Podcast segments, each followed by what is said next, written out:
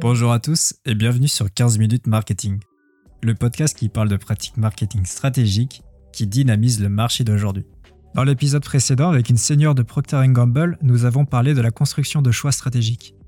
Aujourd'hui, avec Pierre Santamaria, partenaire chez EY, nous allons voir comment opérationnaliser cette stratégie avec des modèles opérationnels. Les modèles opérationnels permettent de déterminer comment, en utilisant les personnes, les process et les technologies, l'entreprise fournit et va fournir de la valeur. La définition du modèle opérationnel est donc une condition préalable essentielle à l'existence d'une stratégie bien structurée, réfléchie et exploitable pour l'entreprise. Je trouve le sujet d'autant plus intéressant que les operating models sont devenus nécessaires pour guider les entreprises dans les transformations auxquelles elles font face. J'espère vraiment que cet échange va vous donner une vision plus claire sur ce sujet et je vous souhaite un bon épisode. Bonjour Monsieur Santamaria, merci beaucoup d'avoir accepté mon invitation. Est-ce que vous pouvez vous présenter s'il vous plaît? Bonjour, je suis associé chez EY euh, basé à Paris et je suis le marketing capability lead sur la France et sur l'Europe. Et j'ai donc un, rôle consistant à aider euh, les grandes marques à se transformer dans le domaine du marketing et de la communication.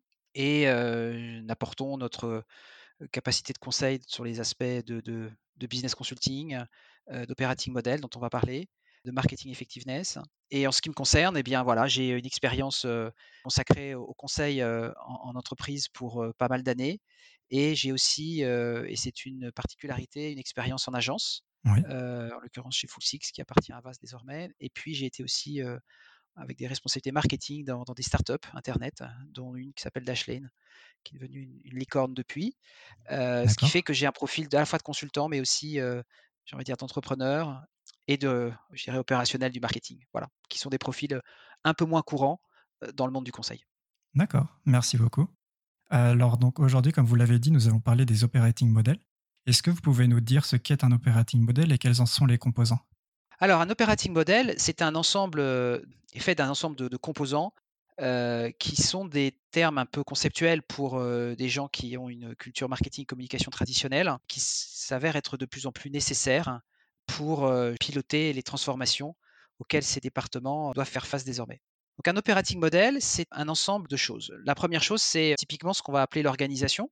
C'est donc les rôles et les fonctions des différentes personnes qui travaillent au sein du département, communication marketing, mmh ou des acteurs qui sont en lien avec elles, et en l'occurrence beaucoup dans le monde des agences, justement. Un operating model, c'est aussi des règles, des règles de gouvernance qui légifèrent en quelque sorte les façons de fonctionner.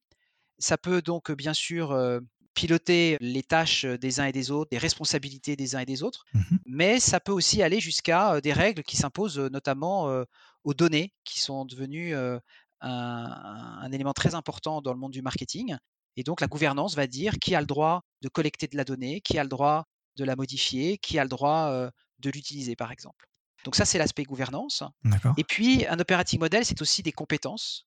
Donc, c'est pas tant de dire qu'il y a des organisations avec des rôles, mais c'est aussi de disposer de gens qui ont les bonnes compétences pour tout simplement effectuer les tâches qu'on attend dans le cadre de la fonction marketing communication. Et puis enfin, il y a un autre domaine important du, de l'operating model, ce sont tout ce qui tourne autour des outils, des outils et de l'aspect un peu technique qui vont permettre à tous ces gens de travailler correctement.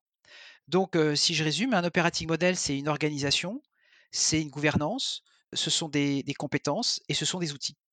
Voilà. Et donc, c'est cet ensemble qui va permettre de décrire la façon dont un, une fonction marketing, une communication doit, doit fonctionner. Alors, tout ça peut paraître un petit peu conceptuel et, je dirais justement très teinté de termes un peu de, consulting, ce qui est assez vrai, mais c'est vrai que c'est des outils, on va dire, méthodologiques extrêmement courants dans les autres fonctions de l'entreprise, que ce soit en finance, que ce soit dans la fonction IT par exemple, que ce soit la fonction RH, où cette notion d'operating model est tout à fait commune et où donc les gens sont tout à fait habitués à utiliser ces différents concepts pour, bah, pour évoluer. Voilà. D'accord. Et donc, à quel moment il est intéressant d'opérationnaliser une stratégie d'entreprise On va dire de décomposer l'entreprise en composantes qui expliquent son fonctionnement? Est-ce que vous avez des, exemples pour illustrer? Le moment où on commence à, réfléchir à cette, notion d'operating model, c'est le moment où on a, conscience que, au fond, la façon dont on fonctionne touche à, à des limites. On commence à avoir des problématiques de performance, par exemple, des budgets marketing, soit parce qu'on n'est pas satisfait des résultats, soit parce que tout simplement on est on, on doute en fait des, des stratégies d'allocation qui ont été décidées, parce qu'on a une difficulté à recruter, parce qu'on a une difficulté à maintenir les gens en place, parce qu'on a le sentiment qu'il y a tous un certain nombre de domaines nouveaux qui apparaissent et qu'on n'a pas l'impression de les euh, staffer correctement, qu'on manque d'outils ou qu'on a des outils qui nous sont fournis par des agences, mais euh, qui sont insuffisamment connectés avec, avec les outils qu'on détient euh, du côté de la marque. Donc, par exemple, que ce soit des, outils de CRM ou des outils de, de, gestion de site internet hein, ou d'app mobile. Donc, ce sont tous ces facteurs qui font qu'à un moment donné, on considère qu'il euh, y a une multitude de problèmes qui commencent à se poser et où il faut qu'on commence à prendre du recul pour réorganiser tout ça, repenser tout ça. Alors, typiquement, on le voit par exemple dans deux domaines. Il y a un premier domaine qui est dans le domaine justement de la relation avec les agences. Ce qu'il faut comprendre, c'est que les agences de communication, que ce soit des agences médias, des agences de marketing à la performance, des agences de publicité, sont des acteurs qui ont, existé, existent depuis, depuis, depuis, je dirais, des décennies et qui finalement couvrent une très grande partie des fonctions marketing et communication. Et de facto, les marques qui les utilisent ont finalement exporté les problématiques d'operating model vers ces acteurs à qui ils outsourcent énormément de services. Et c'est pour ça que dans les temps que nous traversons actuellement, pendant lesquels on voit qu'il faut être beaucoup plus en prise directe avec les données que les consommateurs nous confient ou qu'on collecte, qu'il faut être beaucoup plus réactif dans la création de, customer journey, qu'il faut de plus en plus personnaliser la relation. Donc, on a effectivement cette obligation d'intégrer beaucoup plus de choses qui étaient faites jusqu'à présent par tout un tas d'agences spécialisées. Et donc, c'est un moment, effectivement, où on faut repenser la façon dont on va confier toutes ces tâches à l'extérieur et donc redéfinir le mode opératoire par lequel on travaille avec des tiers. Et donc, c'est à ce moment-là où, typiquement, on repense l'operating model avec les agences. Faut-il, par exemple, une seule agence pour faire tous les services? Faut-il des agences très spécialisées, mais de facto, comment fait-on pour les coordonner? Faut-il au contraire qu'on garde certains pays selon un modèle et puis que l'on confie certains marchés, certains pays à un modèle qui soit différent Est-ce qu'il faut avoir une structure de fees qui soit uniquement sur des, par exemple, quand on parle dans le média, sur des aspects de commission? Ou est-ce qu'il faut que j'achète tout simplement plus avec ce qu'on appelle du, du FTI, c'est-à-dire grosso modo du jour homme, etc., etc., etc. Donc ça, c'est un des premiers cas, je dirais, qu'on rencontre très fréquemment, c'est comment je dois fonctionner avec l'ensemble de l'écosystème des agences. Et du coup, me reposer moi la question en tant que marque, de savoir ce qu'il faut que j'internalise ou non, compte tenu du choix que je vais faire sur les services que je vais m'apprêter donc à, acheter demain. Deuxième cas dans lequel on sent qu'il y a un gros problématique d'operating model, c'est quand, ben, par exemple, on est confronté à une montée en force de la donnée consommateur qu'il faut gérer. Et où tout simplement la fonction marketing communication se doit d'être beaucoup plus présente sur les décisions qui gèrent ces données. Et où, au fond, de changer un peu aussi de, mode de fonctionnement et d'être partie prenante beaucoup plus fortement auprès de la DSI, hein, de la direction des IT, pour peser sur les décisions, ou se doter elle-même d'un certain nombre d'outils pour la permettre d'être beaucoup plus autonome. Donc là, on est confronté aussi à, une problématique d'operating model, qui sont les compétences qui vont m'aider à faire ces bons choix, comment je vais maintenir tout ça dans la durée, comment je vais gérer ma donnée elle-même, comment je vais être obligé de peut-être voilà, me, brancher avec les acteurs qui s'occupent des problématiques réglementaires pour la donnée, etc., etc., etc. Et tout ça est accéléré par le montée de, beaucoup de marques vers de l'e-commerce ou vers de ce qu'on appelle du direct to consumer. En fait, mmh jusqu'à présent, bien, tous ces sujets-là n'existaient pas parce qu'on n'avait pas un contact direct avec les consommateurs. Et donc, en général, pour toutes les industries du CPG, eh bien, se pose aujourd'hui un vrai problème d'operating model à mesure que le contact avec le consommateur, avec le client, devient de plus en plus fréquent et de plus en plus stratégique. Alors ça, c'est un exemple dans un domaine d'industrie qui est donc celui de ce qu'on appelle le FMCG ou CPG, enfin bref, le, consumer goods. Voilà. D'accord. Et par exemple, quand on a des difficultés en marketing, tout à l'heure, vous avez dit que ça permettait d'augmenter justement les performances. Comment ça se traduit? D'une façon générale, avoir les bonnes personnes aux bons endroits, qui respectent les bonnes pratiques pour bah, tout simplement améliorer l'efficacité, ça permet effectivement de, répondre à ces enjeux. Si on prend l'exemple de l'achat média, qui est une des fonctions comme une autre d'un département de, communication et de marketing, eh bien, jusqu'à présent, très souvent, l'achat média était confié donc complètement à l'agence, qui s'occupait, en fonction donc d'un brief qu'on lui donnait, de lui de trouver en fait les audiences qui correspondent au brief et de les acheter au meilleur prix. Et donc l'agence média s'occupait de faire, je dirais la totalité, des tâches, c'est-à-dire, faire la stratégie, d'ailleurs effectivement être capable de comprendre, traduire un brief avec, un plan média, c'est-à-dire de trouver où les audiences qui sont exprimées dans le brief se trouvent. Puis derrière, de négocier avec, les différents publishers, puis, d'exécuter aussi, un certain nombre de de d'actions un peu techniques. En tout cas, quand il s'agit de faire des campagnes digitales, pour faire en sorte que les bannières, que les mots-clés soient achetés, au bon moment, au bon prix. Voilà. Donc ça, c'était le mode classique. Quand on va repenser l'operating model, on va se reposer des questions sur savoir, mais au fond, heu heu, cette agence, quand elle travaille avec, heu, finalement des données qui, sont, bah, qui m'appartiennent d'une certaine façon, dont la marque peut bénéficier en tout cas d'un usage, typiquement quand il s'agit des données d'audience qui sont, ciblées par, les campagnes médias. Eh bien, ces données, il faut s'assurer que, par exemple, bah, elles soient elles restent, on va dire, dans le giron de la marque, hein, pour pas que d'autres acteurs puissent réutiliser, par exemple, ces audiences pour leur pour pour leurs propres besoins. Donc il y a une logique de data ownership, il y a une logique aussi de maîtrise aussi de tout le travail qui est fait dans, le setup technique de tous ces différents outils qui vont permettre, d'annoncer vers ces audiences et donc cette capacité d'audit, que les choses soient faites correctement. Eh bien, ça exige vis-à-vis de l'operating model d'avoir en interne des acteurs qui soient capables de faire ce travail assez fin de suivi du, euh, du travail fait par l'agence ou d'apporter en plus d'ailleurs euh, des opportunités d'améliorer les choses par justement ben, des modèles par exemple de segmentation, des modèles de scoring qui ont été faits en interne par la marque et de les apporter à l'agence pour qu'elle les utilise pour affiner ses ciblages par exemple. Et bien tout ça, on s'aperçoit que quand on met tout ça en place, c'est-à-dire quand on internalise en quelque sorte une fonction un peu d'expertise sur l'achat média, et bien au sein de la marque, on va améliorer la performance du travail confié à l'agence média.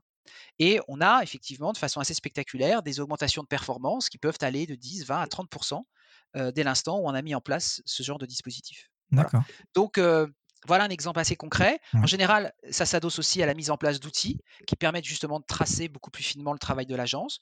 Donc, euh, ça passe par euh, des outils dits de tracking, des outils dits de, de, de dashboard de performance qui vont permettre d'alimenter en temps réel la marque sur, bien tout simplement, sur le travail de l'agence. Voilà. Donc, euh, voilà un exemple très concret qui permet d'améliorer l'efficacité de l'achat média en ayant modifié la façon dont la marque euh, fonctionne, en tout cas dans son, euh, en tout cas des compétences, de l'organisation et des outils qu'elle utilise euh, au quotidien.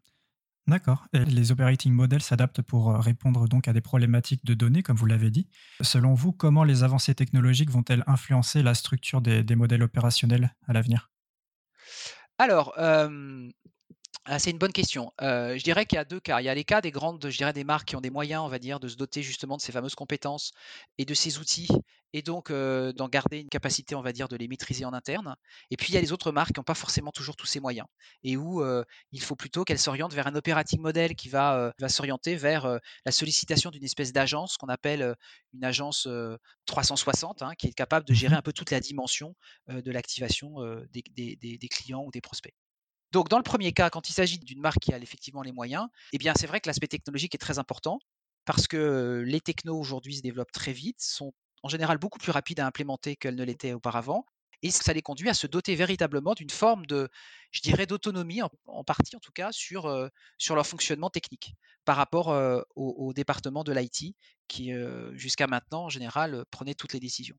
Donc, pour ces grandes marques euh, qui en ont les moyens, et ces operating models conduisent à avoir une dimension technologique plus importante avec des gens qui sont, qui sont des experts techniques au sein des fonctions marketing et communication. Donc des gens qui sont spécialistes des problématiques de, de- de tagging, de tracking, de data, de Mhm. dashboard, etc. Et puis des outils qui sont achetés directement par la marque, qui peuvent être assez différents d'ailleurs des outils utilisés pour le reste de l'entreprise. Voilà. Pour les autres qui n'en ont pas forcément tous ces moyens, eh bien, c'est essentiellement la bonne gestion d'une relation avec une agence 360 qui va leur permettre de, dirais de passer, heu, de passer outre en fait, ces besoins. Donc c'est, plutôt pour des entre des marques, on va dire de taille de taille moyenne, voire de taille beaucoup plus petite, qui qui n'ont pas les moyens, je dirais, d'internaliser, des compétences. D'accord. Donc les entreprises de toute taille peuvent euh, adopter des operating models. Ah complètement et heu, elles se doivent d'y penser. Un operating model en tant que tel, c'est l'ensemble de choix portés sur les éléments que j'ai définis tout à tout au début. C'est donc de se définir si j'ai, heu, un operating model qui va donc être, centré sur une logique, d'internalisation forte des services. Ça peut être aussi un operating model qui va plutôt être dans une logique hybride, à savoir une partie internalisée, une partie externalisée, voire, comme je l'ai dit et indiqué tout à l'heure, pour les marques de plus petite envergure, une externalisation complète et donc un modèle complètement, voilà, complètement sous-traité en quelque sorte à des acteurs externes. D'accord. Donc c'est un peu un préalable aux, décisions stratégiques. Alors, bah, non, c'est plutôt l'inverse. C'est-à-dire qu'en fonction de la stratégie de l'entreprise, qui soit se dire par exemple si on considère que par exemple un objectif d'augmenter ce qu'on appelle mon direct-to-consumer business de façon extrêmement significative. Quand je dis significative, c'est-à-dire que par exemple pour une marque de CPG, eh bien là, effectivement, une fois que cette stratégie-là a été décidée, c'est de choisir le bon operating model. Et quand on arrive à ces tailles, ces pourcentages significatifs typiquement d'e-commerce au sein du chiffre d'affaires global, clairement, une solution d'hybride, voire une solution d'un operating model en partie internalisé est nécessaire. Donc, typiquement, le CRM est internalisé, une partie de l'achat peut l'être aussi. des experts en data sont à demeure pour fabriquer des nouveaux modèles, notamment le mix media modeling, par exemple, qui est ce qui permet d'évaluer l'allocation optimum des investissements médias parmi les différents canaux. Donc voilà, voilà plutôt comment les choses se passent. On a d'abord une stratégie et on en déduit le bon operating model. Mais c'est intéressant que vous posiez la question parce que parfois, justement, ce lien avec la stratégie est mal fait ou n'a pas été voilà n'a pas été pensé tel quel en fait. Et du coup, c'est pour ça que je disais que quand on est fait face à, énormément de difficultés qui sont assez variées, eh bien c'est à ce moment-là en fait qu'il faut repenser operating model. Et justement, pour penser operating model, il faut revenir à la stratégie de l'entreprise et quels sont ses objectifs principaux. Et c'est de là qu'on arrive à non pas déduire l'operating model qui va bien, mais plus exactement choisir l'operating model parmi plein de possibilités différentes qui existent. Et en tout cas, ça va permettre effectivement de, choisir le, le, plus adapté. Voilà. D'accord, merci beaucoup, c'est super clair. Je vous remercie pour vos réponses. Je vous en prie. Merci à tous d'avoir suivi cet épisode jusqu'au bout. S'il vous a plu, n'hésitez pas à le partager ou à nous le faire savoir dans la rubrique Donnez mon avis sur notre site www.15minutesmarketing.fr. Vous pouvez nous retrouver sur les réseaux sociaux LinkedIn et Instagram sous le nom de 15 minutes marketing et vous inscrire à notre newsletter pour ne rien manquer des prochains épisodes. À dans deux semaines.